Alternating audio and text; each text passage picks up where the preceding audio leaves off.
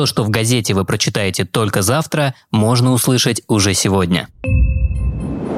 Подкаст Петербургского дневника. За Пушкина ответят.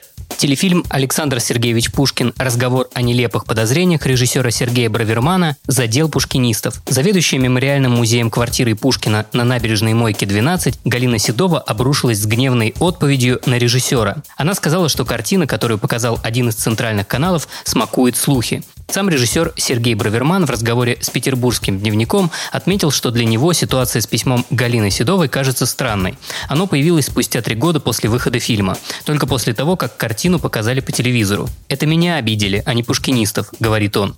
Петербургский дневник запросил комментарий у музея квартиры Пушкина. Редакция просила пояснить, является ли позиция Галины Седовой официальной позицией музея. Однако там оперативно прокомментировать ситуацию не смогли.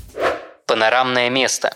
Трехмерная панорама «Память говорит. Дорога через войну» продлевает свою работу в пространстве Севкабель-Порт до конца января. Напомним, что это творение творческой команды «Невский баталист». Панорама максимально ушла от привычной музейной практики. Зритель буквально проживает различные эпизоды войны. Тут нет барьеров, запретов или музейного смотрителя, дышащего в спину.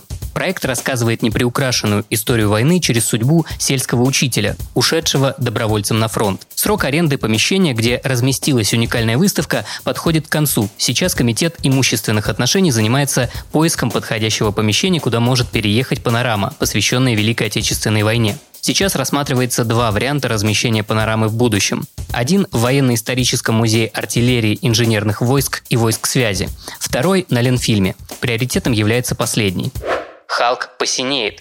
Бывший нападающий «Зенита» Халк, теперь выступающий за китайский футбольный клуб «Шанхай Сипк», стал ближе к возвращению в петербургскую команду. По данным португальской прессы, сине-бело-голубые предложили бразильцу контракт. Нынешний договор Халка с китайской командой завершается в конце 2020 года. Как говорил сам нападающий, он рассматривает несколько вариантов продолжения карьеры. При этом не исключал своего возвращения в «Зенит», «Порту» или один из бразильских клубов. Как сообщает издание «Абола», вернуть нападающего хочет руководство петербургского клуба, которое предложила ему контракт на 3 миллиона евро в год. Интерес к Халку сохраняет и Порту, однако португальцы готовы платить бразильцу в два раза меньше – полтора миллиона евро. В Шанхай Халк уехал в 2016 году за 55 миллионов евро.